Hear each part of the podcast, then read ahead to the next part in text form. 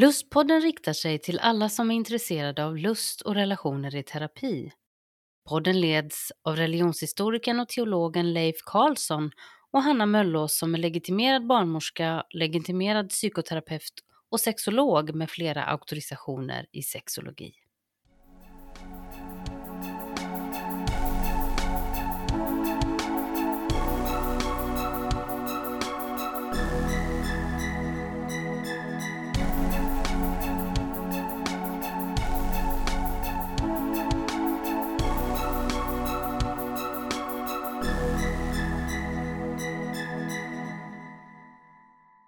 Dagens lustpodd resonerar kring kopplingen mellan kropp och själ utifrån samtalen med Daniel Maroti som ju är forskare och psykolog. Jag är så glad över att han har varit med i lustpodden och berättat om forskningen och det han har kommit fram till. Jag tror att ni säkert förstår och hör på mig, både när jag intervjuar honom och nu när vi pratar om det, att jag verkligen varmt rekommenderar både böckerna som han skrivit, Smärtans budskap och Att bli fri från smärta. Men också att kontakta honom för föreläsningar passar jättebra på vårdcentraler eller på andra ställen där man möter personer med smärtproblematik och liknande. Men för dagens samtal så har jag ju med mig min kärvän och kollega Leify Peifi Karlsson. Tack så hemskt mycket. Ja, hej, välkommen. Jag, jag, är lite spänd varje gång på hur du ska formulera det här. Ja, det är så. Ja, mm. men eh, Leif, vad sa du egentligen? Leify Peifi. Leify Peifi, ja. ja det, det, är sånt här. Det, det, är nog bara du som säger det. Ja, det faktiskt. tror det. Det är något jag säger. Oftast så säger jag det eh, så här när jag typ så här tycker att vi ska ta en fika eller någonting. Leify mm. Peifi, att vi ska bryta lite så här för att bara, nej nu får vi inte bara jobba så. Mm. mm. Mm. Men det är väl ett sätt att, eh, att välkomna dig som Ja, en... det är ett sätt för dig att vara snäll. ja, det är det mm. precis. Men du, vad säger du om de här avsnitten med Daniel? Ja, jag har ju lyssnat med ganska, ver verkligen fascinerande. Mm.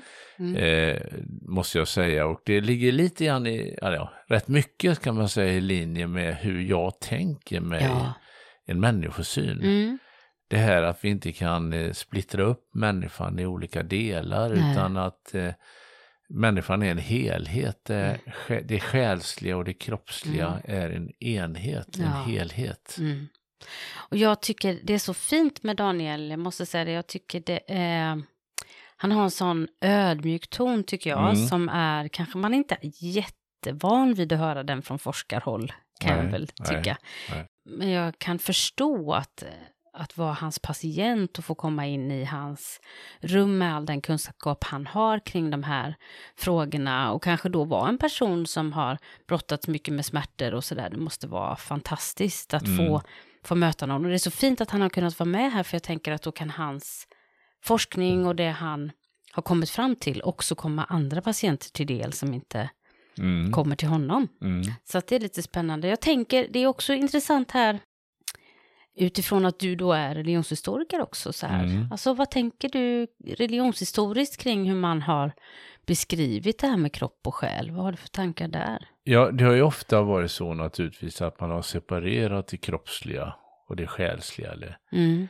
det materiella, det andliga. Vi har ju varit inne på det många gånger. Absolut. Just mm. när det gäller människosynen så kan man se en skillnad mellan Gamla Testamentet, om vi går till Bibeln, mm. och eh, ja, delvis Nya Testamentet skulle jag vilja säga. Mm. Även om den här gammaltestamentliga synen faktiskt finns kvar mm. när sen kristendomen växer fram. Mm.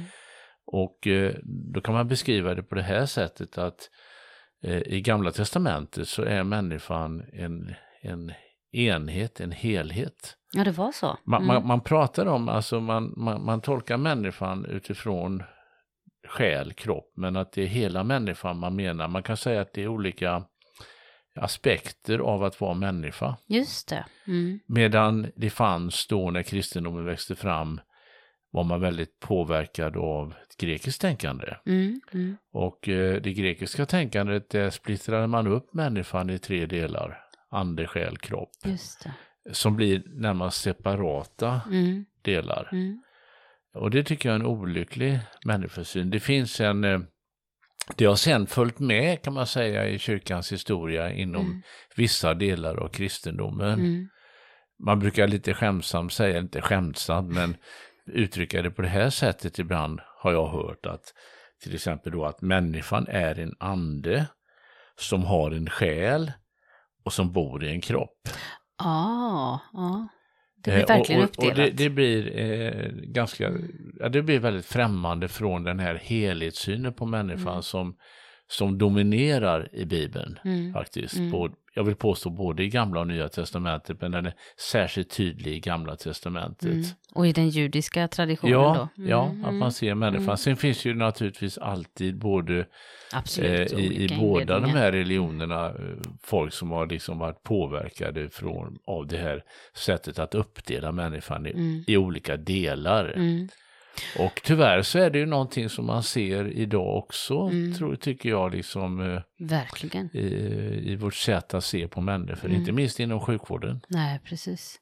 Och jag tänker att det är lite där vi kan, kan, kan röra oss i det här samtalet som vi ska mm. ha idag. Vi ska ju faktiskt ha ett samtal nästa vecka där vi också kommer fortsätta prata om det här. Men det är ju så att nu blir det här med Daniel lite en slags eh, vad ska man säga, för eh, det, det, blir liksom starten på ett tal vi kommer ha och avsnitt vi kommer ha kring kropp ur olika sätt att mm. se och själ. Man kan säga att hans, eh, hela hans sätt att resonera mm. är ju så tankeväckande ja. men också väcker nya idéer.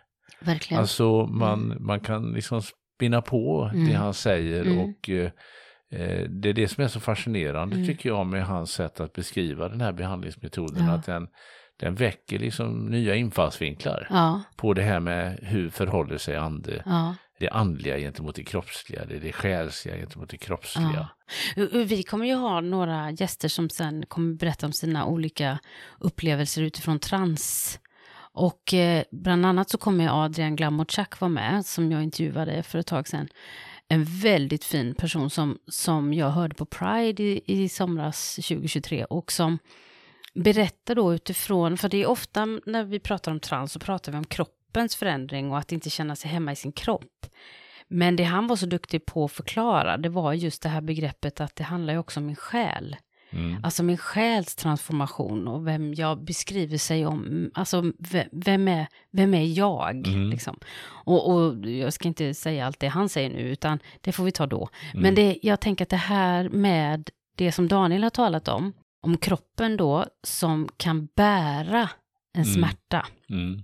Och jag tycker ju hans titel är helt briljant, mm. Smärtans budskap, vad är det den säger oss och så. Jag tänker att det kan på något sätt jag, jag, jag, tror att vi behöver ruska om vårt sätt att se på de här mm. uppsplittrade delarna av kropp och själ. Och det, det, det, gör oss inte gott att fragmentera det så mycket som vi gör. Jag, jag tänker att det är väldigt bra.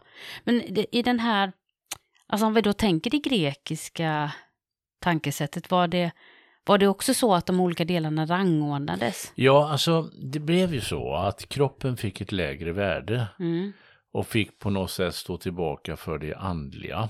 Det. Och, och, det där smög sig in i kristendomen i det som vi kallar för gnosticismen. Mm. Där till och med det kroppsliga uppfattade inte bara ha ett lägre värde utan till och med någonting ont. Ja. Som stod i något slags dualistiskt förhållande ja. till det andliga. Som verkligen skulle då, tuktas då. Som då är det, det gudomliga. Mm. Mm. Och det handlar ju väldigt mycket då att befrias från mm. det kroppsliga mm. som då är ett hinder mm. för min andlighet. Ja, precis. Så att det är någonting då som kyrkan bekämpade, ska vi säga, gnosticismen. Ja. Men samtidigt så påverkades ju kyrkan av det här gnostiska tänkandet. För att det har ju varit så genom hela historien att, att kyrkan har ju upphöjt så att säga det andliga ibland, mm. eller ofta på bekostnad av det mm. kroppsliga. Det som då haft ett lägre värde och mm. som har varit ett hinder. Mm. Inte minst när det gäller eh, inom sexualitetens mm. område mm. som vi har, vi har haft uppe det här mm. ja. innan då. Ja. Så att eh, det är någonting som har funnits med hela tiden. Ja. Men sen har jag funderat på, i och med sekulariseringen, så är det som att det har blivit tvärtom. Mm-hmm. Mm. Att det kroppsliga på något sätt har hamnat så oerhört i centrum på bekostnad av det själsliga. Ja, det är sant. Ja. Eh, och mm. det tycker jag är intressant. Hur, mm. hur, hur, tänker, mm. hur tänker du kring det? Ja, det jag nu när du säger det så tänker jag på, du, ofta när vi pratar så säger du alltså ett av de bästa avsnitten vi har i Lustpodden, det är ju med Mats Frost. Ja. ja. ja. Jag hoppas Mats eh, lyssnar. Förklara vilket avsnitt Ja, precis. Det är ju hans fantastiska inlägg kring tjockhatsepidemin, där mm. vi talar om hur människors kroppsvikt och eh, utseende blir kopplat till hur, vad vi tänker att men, den människan har för egenskaper. Mm. Och hur, hur, vi tänker till, liksom, hur, hur, vi ser olika på två människor som sitter och äter glass. Ja. Om den ena är oerhört fet och den andra är jättesmal, mm. så kommer vi tänka kring deras glassätande på ja, olika sätt. Och, och det där är ju så intressant. Vad är det för saker som säger, alltså vi, vi, i sjukvården så sätter vi otroligt stort fokus på vikt, mm, till exempel. Mm. Men det Mats lyfter är ju då, hur vet vi att det just är vikten i sig, alltså kilorna i sig, som gör att det ger ohälsa? Mm. Kan det också vara så att det faktiskt är de trender och åsikter och bedömningar och mm. Eh, ja, hat egentligen mm. som, som personer som är överviktiga blir utsatta för, mm. som ger eh, mm. smärtan och lidandet och ohälsan. Mm. Och jag tycker också att det, det är intressant hur du nämner detta, det här, därför att ju mer man, tycker jag, läser om till exempel, ja men hälsa mm. överhuvudtaget, utifrån mm. så som jag gör det, så blir det så tydligt att det här med eh, uppdelningen mellan vad som sker i kroppen och vad som sker i själen, det hjälper inte oss. Därför, jag, jag, tänker till exempel på alla personer jag möter som kanske lever i en väldigt destruktiv sexualitet. Och så kommer man in till sjukhus för att man har fått en stroke eller en hjärtinfarkt eller så. Och om man då aldrig får frågan om en sexualitet eller liksom hur man har levt i, i den typen av stress, så kommer ju inte sjukvården få bra beskrivning av varför den här personen har utvecklat de här mm, sjukdomarna. Mm. Om man bara sätter fokus på vad har du ätit, hur mycket har du tränat. För jag tror att den här stressen som vårt, våra livsval ibland sätter oss i, den gör också att vi faktiskt blir ganska sjuka. Och jag tror att vi i den här uppdelningen som du säger då i kropp och själ som fortfarande finns kvar i till exempel sjukvård, vi har soma och psyke. Mm. Och sen om du då har, du kan ha olika psykiatriska sjukdomar som det delas upp och sen kan du ha olika liksom, kroppsdelar. Och, och jag då som till exempel har en systemisk sjukdom, alltså en sjukdom som är kronisk som påverkar hela min kropp.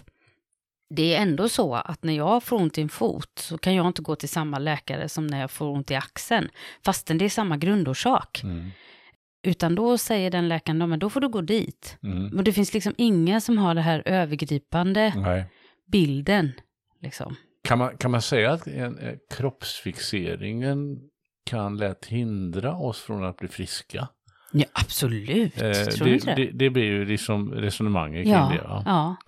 Och, och, vad gör den här kroppsfixeringen med oss egentligen i längden? Eller ja. kroppshysteri? Ja, precis.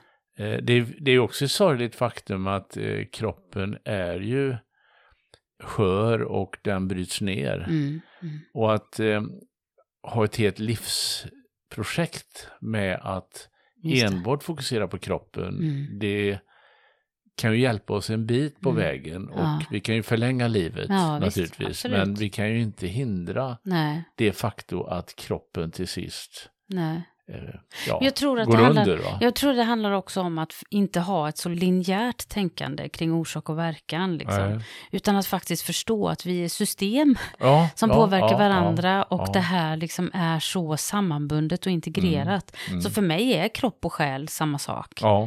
Faktiskt, när man talar om det. Jag tänker, jag tänker man kan ju säga då att vi, vi utmanas kanske att på något sätt vårda den själsliga sidan. Mm det vill säga den aspekten av att vara människa. Mm, mm, mm. V nu hängde jag inte med, en gång till. jo. Förlåt. Vad sa du? Det är också viktigt att poängtera att vi inte bara liksom tänker på den kroppsliga aspekten nej, nej, av att vara människa, att, ja. utan vi också vårdar den själsliga mm. mm. aspekten av att vara människa ja. eftersom just det är en helhet. Ja, just det. Ja, men nu mm. fattar jag. Mm, förlåt mig där. Men det, det är precis, jag, jag, jag, i min tanke så hamnade jag lite tillbaka i Grekland här, förstår du? Ja, jag förstår det. jo, för att, för att jag tänker, för att det är ofta när man läser om antikens Grekland att man lyfter upp det som ett så fint samhälle för det, där startade demokratin och det logiska tänkandet och allt sånt där. Mm. Men samtidigt så var det ju en väldigt speciell demokrati som faktiskt också var väldigt fragmenterad. Alltså mm. det var ju bara vissa som fick leva i demokrati. Mm. Ja, kvinnor till exempel var uteslutna. Ja, exakt. Mm. Och barn. Och slavar som var män. Mm. Liksom. Så det fanns ju ett, redan där startade ett väldigt, inte bara det här med andekropp och själ, utan även ett hierarkiskt tänkande mm. mm. som finns i hur vi fortfarande ser på varandra. Mm. Tänker, där fanns ju den här enkönsmodellen, mm. att det var egentligen ett kön men att kvinnor var mindre utvecklade. Och sen på 15 tror jag, 16, ja, man, man skulle kunna säga att kvinnan var en outvecklad Just man. Just det, så var det till och med. Ja, mm. precis. och sen var det ju mer då på 15, 16, 1700-talet också, så, så började det med tvåkönsmodellen, men då var det fortfarande att kvinnan var ju lägre stående. Ja. Och även om, eftersom det var två helt skilda kön, mm. så hade de två helt olika uppgifter och det var helt o tänkbart då att kvinnan mm. skulle vara ledare, utan kvinnan mm. var ju på grund av sitt kön mm. slav under att hon skulle vara kvinna på ett, eh, och föda barn och, och ta hand om familj. Så. Och, och, jag tänker den här uppdelningen som, som faktiskt fanns redan i det grekiska samhället, som vi någonstans inte har kunnat slå oss fria från. Vi, vi säger att vi är så fria och att vi ser människor och allas lika värde. Mm. Men egentligen så går vi bara runt och bedömer varandra utifrån hierarkiska strukturer. Mm. Mm, mm, vi är ganska långt ifrån nu, jag smärtans budskap. Det, vi är det, om vi skulle liksom göra resan tillbaka, resan tillbaka till ja. Daniel, eh, mm. Daniel eh, Marotti här, mm, mm, mm, så, så handlar det ju i hans fall då om, visst det finns ju kopplingar här, människan som ja. Helhet och eh, psyket och kroppen Absolut. som något oskiljaktigt. Men det är bra, du hämtar hem oss eh, lite här. Så att, men eh, vad skulle du säga liksom han tar ju upp det här att eh, man ska ju inte utesluta, alltså bara för att man fokuserar på eh, det psykologiska, Nej. så är det viktigt att man inte, att man ser sambandet med kroppen, men att man inte liksom på något sätt underskatta det faktum att det också behövs medicinering. Va? Absolut, och jag tycker, det var så fint när jag gjorde bort mig lite där, jag sa när man inte hittar några fysiska ja, ja. Eh, förklaringar. Så, så var han ju väldigt fin i, i, när han korrigerade mig att ja, vi vet inte, vi, kan, vi har inte teknik idag för att kunna hitta vad det skulle kunna vara fysiskt som har blivit, som gör att du har den här smärtan. Mm. Och det är väldigt fint att säga för att, för att om 50 år så kanske vi har så sofistikerade röntgenapparater och liknande mm. så att vi faktiskt kan se mm. kopplingen mellan själ och kropp på ett helt annat sätt. Mm. Och vi mm. kanske kommer mm. kunna se liksom hur själslig smärta, hur känslor faktiskt har ett budskap i vår kropp som ger smärta eller mm. förlamning ibland eller, eller andra symptom som han beskriver.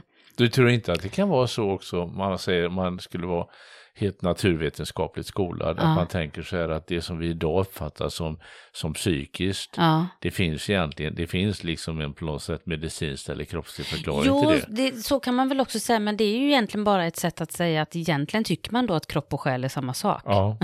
ja okay. så kan man ju tänka.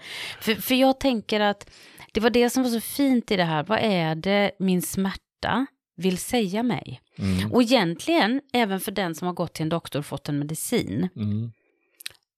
så kanske inte behandlingen ska sluta där, utan vi kanske skulle bli, må bra av att alla, även om vi mm. kan få en medicin eh, som hjälper oss, så mm. kanske alla skulle må bra av att börja lära känna sin kropp på det sättet ja. så att man förstår den. Men vad händer nu i den? Mm. Varför har jag ont i huvudet idag igen? Mm. Ja, nu vet jag att det beror på det här. Jag behöver bättre glasögon eller vad det nu kan vara. Mm. Men kan det också vara så att smärtan gör ju också att jag blir påmind om att jag har en kropp mm. som jag behöver ta hand om, mm. som också är där, där det som finns inuti mig projiceras ut mm. i, i mina fysiska celler och i min kropp. Men också det som händer utanför mig. Mm. Det läggs också in i mina känslor och, och något jag upplever. Mm. Jag tänker lite på... du tänker på din sociala situation ja, då? Ja, precis. Och jag bara, bara jag möter nu alla människor som oroar sig för det gör väl jag med också, inte alla andra, utan, men vi oroar oss för världen, hur det ser ut, mm, alltså mm. allt som vi läser, som vi hör om krig och elände och, och, och utsatthet som faktiskt kommer in i våra kroppar och mm. som vi faktiskt lider av. Mm, mm. Vi, vi blir ju en spegel på ett sätt, tänker ja, jag. Ja, ja. Jag tänker att, oj förlåt. Nu ja, nej, men det är intressant, va? Det, mm. det, är intressant det där att eh, nu tänker jag på ett bibelord här. Oh. Nej, alltså det här med att kroppen, kroppens lampa är ögat. Ja, det säger, och, är det eh, Jesus som säger det? Eh, om ditt öga är grumlat eller ah. ogrumlat ah. får hela din kropp ljus. Oh. Det tycker jag är ah. intressant det där att eh, att det speglas eh, utåt ja, och inåt. Eh, ja, och det handlar om, man kan ju tolka det där ögat som att det är det vi ser, mm, mm, sinne. Mm. Men det är också det vi kanske tar in rent känslomässigt också ja. av det vi ser och upplever. Ja.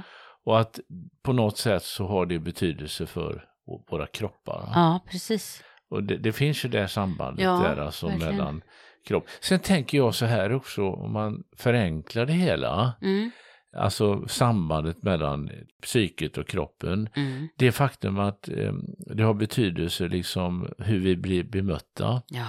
Om, om, om jag har en kroppslig liksom åkomma så säger då. Mm. Så kan jag ju faktiskt må bra mycket sämre om jag blir illa bemött. Verkligen. Och om jag liksom möter en annan människa som kanske nonchalerar mig mm. eller som liksom kanske till och med är elak mot mig. Ja, Istället för att om jag möter då en person som visar värme ja. och som omtanke och omsorg. Själva, själva den omsorgen kan ju vara liksom läkande. Då är vi inne på det där med det här psykosomatiska i och för sig. Va? Ja, men, men jag tänker också, det här är det, vi har väl hänvisat till honom innan, en, en rabbin eller en judisk filosof som heter Emanuel Levinas som sa, som talar om ansiktets etik. Mm. Att när vi tittar på en annan människa, när vi bemöter en annan människa, mm. den andre som han mm. skriver med stort mm. A, mm. då har vi en möjlighet att lyfta den människan, se den människan, bemöta den människan. Men vi har också makten att dissa den personen. Mm, mm, mm. Så jag tänker hur mycket av den här smärtan som människor går runt och bär på handlar egentligen om att vi är ganska dåliga på att bemöta varandra. Mm. Men det är ju något man själv får reflektera över. Hur mycket stannar jag upp och tittar på min granne mm. i trappuppgången? Hur, hur, hur ler jag när jag möter... Alltså mm. det här mm. låter ju jätteenkla saker. Men jag tror faktiskt att i ett samhälle där vi börjar bli mer och mer segregerade och åtskilda och misstänksamma mot varandra så tror jag faktiskt att mötet med varandra är jätteviktigt. Mm. Min man brukar påpeka det faktiskt, att han, han tänker på det, bara det där att när man möter en kassörska eller en, man, man går förbi någon på gatan eller liksom att man faktiskt tittar på en människa och säger hej. Mm. Mm. Det är som att eh, i det där dissandet av varandra så, så gör vi varandra illa, tänker jag. Mm. Mm. Nu, jag hamnade, det var hemskt, vi hamnade långt bort från... Nej, men alltså, nej, jag tycker inte det. Utan det, det, är just det, det, vi, vi pratar ju om alltså de här två aspekterna av människorna, mm, mm. kroppsligt, mm. andligt ja. och hur viktigt det är att de samspelar. Att de möts, ja precis. Absolut. Alltså. Men du, jag vet att när vi har pratat om detta, eh, om eh, med kroppens öga, ja. eller ögat som är, in, vetter in mot kroppen och att om mm. ditt öga är ogrumlat så, mm. så um, påverkar det hela din, din, din, din, kropp, att kroppen får ljus. Mm. Omvänt då uh, mörker. Då, ja, precis. Eh, du, du, sa någonting, eh, vet jag, om att det här med att eh, utåt och inåt, mm. alltså kasta ut respektive mm. ta in. Kan ja. du förklara det lite mer? Jo, men jag tänker ibland att man skulle kunna tänka utifrån Daniels beskrivning av hur den här smärtan, när han då ställer frågor till, ska vi, vi, det kommer vi prata lite mer om i nästa avsnitt, det här när man ska utforska det här tillsammans mm, med någon då. Mm, mm. Men det här att, att våga stanna upp, vad är det min smärta alltså egentligen smärtans budskap, vad handlar smärtans budskap om? Och det är ju lite att lyssna inåt och att mm. lyssna utåt. Och det finns ju jättemånga av oss som inte riktigt faktiskt har blivit tränade i att känna av kroppen. Och jag tror att vi kan bli... Men det är på... att lyssna inåt menar ja, du? Men att, att känna, ja men bara det att sätta sig. Om du mm. sätter dig nu, vad mm. känner du från din kropp? Mm. Du behöver inte svara på det. Men liksom, har du ont i ryggen? Har du ont ja, i huvudet? Jag känner att jag är lite stel i ja, ryggen. Titta. Ja, direkt. Du sträckte på dig bara jag sa det. Eh, det här att, att, att, eh, att, att vara i sin kropp mm. och att, eh, att låta den få, få lite hjälpen att reglera sig, att förstå vad som händer. Om jag nu är trött i kroppen idag, ja men mm. då kanske den talar om för mig, vila lite idag. Mm. Ta, gå och lägg dig en liten stund tidigare eller ta ett bad eller gå en mm. Promenad eller alltså gör någonting för att varva ner. Men mm. vi gör ju inte det i vårt samhälle utan vi bara kör på. Mm. För att vi hinner inte det och särskilt det första vi tar bort det är ju att vi tar bort de där sakerna som faktiskt är avslappning. Mm. Jag tänker, jag tänk, om, om nu, nu kommer jag tillbaka till det religiösa lite då, ja. men jag tänker det finns väl en sån där bibelställe där Jesus talar om att sabbaten som man skulle då följa i judisk mm. tradition, där man mm. på sabbaten inte ja, gjorde och någonting. Och som man följer idag i mm. Ja, ja visst. Men där man inte gör någonting mer än att mm. umgås med sina vänner och mm. familj och äter gott och så. När det var någon som bröt mot sabbaten så, så, så, så sa väl Jesus någonting om att men, men människan är inte till för sabbaten, utan sabbaten är till för människan. Mm. Men att i de religiösa traditionerna så hade sabbaten blivit en lag och ett krav som man skulle följa. Mm. Och så blev det liksom nästan bara en börda istället. Mm. Medan tanken var att här ska ges möjlighet till vila. Det är inte mm. så att människan ska vara slav under eh, dieter eller, Nej, eller förbud. Ja. Utan att här... reglerna får ett egenvärde. Exakt. Och det blir ju så ofta i det här kroppsfixerade samhället och i det här samhället där det blir också en status då om du tänker på. Mm. Om, du, om vi säger så här nu. Att någon säger att ja, jag har fått eh, diabetes. Mm. Mm. Och så ska man få insulin. Mm. Mm, det var ju bra. Mm. Och så säger någon så här, ja, jag eh, har fått en depression. Mm. Och så säger de så här i terapi, fast jag borde nog, jag, man, jag kan nog säkert få medicin, men jag ska försöka och skärpa till mig. Mm. Det skulle ju inte någon som har fått diabetes säga. Nej. Nu ska jag skärpa till mig och börja producera insulin. Mm. Men vi tänker olika kring de här diagnoserna. Mm. mm. Och bara det att vi gör det gör ju att de får olika status. Bara att säga, tänk att då säga, nej men jag har blivit diagnostiserad med funktionellt somatiskt syndrom så jag ska få psykologisk behandling. Frågan är om människor tycker att det är lika, ger samma mandat i att nu ska jag vara sjukskriven och jobba med det här som att nu har jag fått en hjärtsjukdom. Mm. Alltså vissa kroppsdelar är mer, eller vissa sjukdomar eller vissa liksom diagnoser har större liksom, oj, ja då förstår vi att du måste ta det lugnt. Mm. än andra. Därför att det som har med det själsliga att göra, det, det är liksom som att där ska vi bara kämpa på och så ska vi jobba lite till och så ska vi försöka lite till. Och jag kan tycka att det, det gör nog inte människan gott. Nej. Jag sitter där och tänker på en sak du. Ja. Eh, kan man rent av må sämre av terapi? Ja, det där är ju så intressant. Det tog jag ju upp också med honom. Mm. Ja, och egentligen är det ju faktiskt så att det kan man till och med göra av medicin också ibland. Mm. Men kanske, eh. kanske man skulle kunna tänka sig att man kan må sämre av terapi en period, men ja. i det långa loppet mm.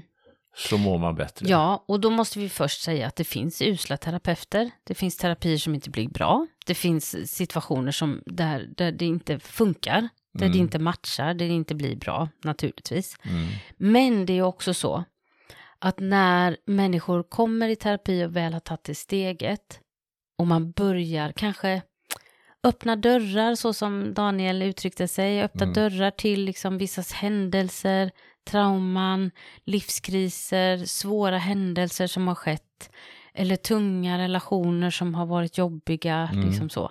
När vi börjar öppna den dörren då kan det ju vara så att man börjar må sämre när man släpper in och börjar känna efter vad det här har gjort med en. Och då är det ju många som tycker, det är, dels är det väldigt många som slutar i terapi då. Mm. Och kanske särskilt då om inte terapeuten har sagt det, att nu när vi börjar göra den här resan så kan det ju faktiskt vara så att då blir man lite frustrerad därför man trodde själv att nu kommer ju det här bli bättre. Mm. Mm. Eller hur? För nu så ska jag ta tag i det här. Mm. Och så märker man att man mår sämre och man Mm. kanske får mer ont under en tid. Men kanske är det därför att nu börjar jag öppna de här dörrarna och tillåter mig att faktiskt må på ett visst sätt, känna på ett visst sätt och stanna kvar lite i den känslan. Mm. Inte bara skjuta undan den och jaga på och liksom Nej. pressa fram ännu mer produktion i mitt liv. Det är väl det som är dilemmat för Mm. många nutidsmänniskor, för att allting ska gå snabbt Exakt. Och det ska vara effektivt. Och är det inte så att det blir ett resultat snabbt nog Mm. så ger man upp. Ja, Utan det här handlar ju om en process och det får ta sin tid. det kanske, är, det kanske är egentligen en jättelång process. Mm. Och, och jag, jag tänker så här, vi ska väl avrunda om en liten stund, men är det inte egentligen, vi borde hitta, kanske skulle vi hitta tillbaka till Freuds begrepp, för Freud själv, för att få ihop de här delarna, myntade ju begreppet kroppsjag. Mm. För att få ihop kroppen, alltså cellerna, musklerna, Mm. blodet, skelettet, allt, nerver och allt som finns här. Och jaget, alltså det som också var viktigt i psykodynamisk och psykoanalytisk tradition, alltså vem är jag och alla drifter och alla önskningar och begär och alla normer jag måste förhålla mig till i, där. Och få ihop det. Och kanske skulle vi mer börja använda det ordet. Hur mår jag i kroppsjaget? Mm. Mm. För, för, för att inte bara, som inledningsvis så sa vi nu vi ska prata om relationer mell- mellan kropp och själ. Mm. Det kanske inte är en relation dem emellan, de kanske är samma sak. Mm. Så, Då är tänk- inne på det här med helhetssynen ja, igen. Mm. Att det är samma sak fast vi pratar om det ur två aspekter bara. Ja, och, och det kanske inte behöver vara fel. Det kanske är så vi behöver, man, man, om man säger så här, jag har ont i huvudet så kanske man inte säger jag har ont i själen. Alltså, det, det, för jag har ont i huvudet. Ja. Alltså om du förstår vad jag menar. Men det ingriper mycket mer än bara en Än bara, fysisk åkomma. exakt, säga. exakt, det är nog Det så. mer. Ja. Ja. Men jag tror det här, det här med att sabbaten är till för människan, kanske Mm. ska vi tänka så med alla de här dieterna som finns och träningshysterierna Ja. som finns. Det där, de där hjälpsakerna som faktiskt kan hjälpa oss att, att få hälsa, Mm. de ska vara till för oss. Mm. Inte att vi ska pressa oss in i kroppsutseenden eller Nej. produktion i det här. Och jag tycker vi ska betona då att de flesta som firar sabbat Mm, uppfattar ja. ju naturligtvis det som en befrielse och en stor gåva och så vidare. Men det kan också, som mycket annat i religionens värld, Mm, övergå från det som skulle vara någonting positivt för oss, mm, kan bli en börda, ja. när det blir regler bara som jag ska följa, och som jag egentligen till sist inte vet varför jag följer Mm. Nej men dem. precis, det är så jag menar. Mm. Och, och det hade ju inte, det, jag lyfte inte ut eh, liksom sabbaten så, utan jag Nej. tänkte mer så här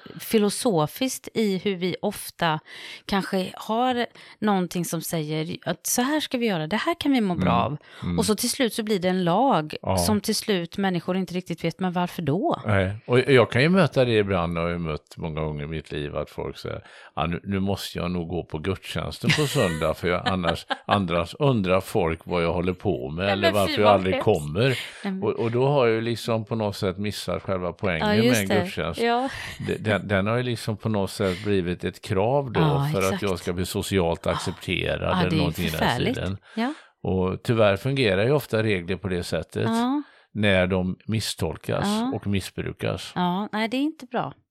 Men du, vi har ju involverat väldigt många ämnen nu här. Det blir Mm. väldigt filosofiskt idag på ett Men sätt. var det inte det som var tanken? Jo, eller? det var det lite. Det Mm. var ju faktiskt en, en, vi hade ju, när vi satt och planerade det här avsnittet så hade vi ju väldigt högtflyende liksom filosofiska funderingar. Men jag tycker att vi kanske landar i kroppsjaget här då. Det tycker Mm, jag verkligen.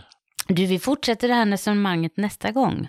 Och då är det faktiskt så att vi fyller tre år. Oj, Ja. två treåringar. Ja, Men är inte det liksom någon slags trotsålder? exakt. Det ska bli spännande att utforska lite mer. Mm. Men du har det så gott. Tack ska mm. du och ha det så, så bra själv. Ja, ja, hej hej. Hej.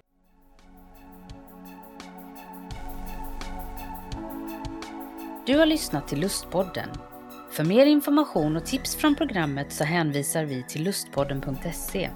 Där kan du också kontakta oss om du vill vara med och berätta din berättelse om lust och relationer i terapi. Signaturmelodin är skapad av Johan Nilsson och redaktör och producent och ansvarig för klippning är Julia Linde.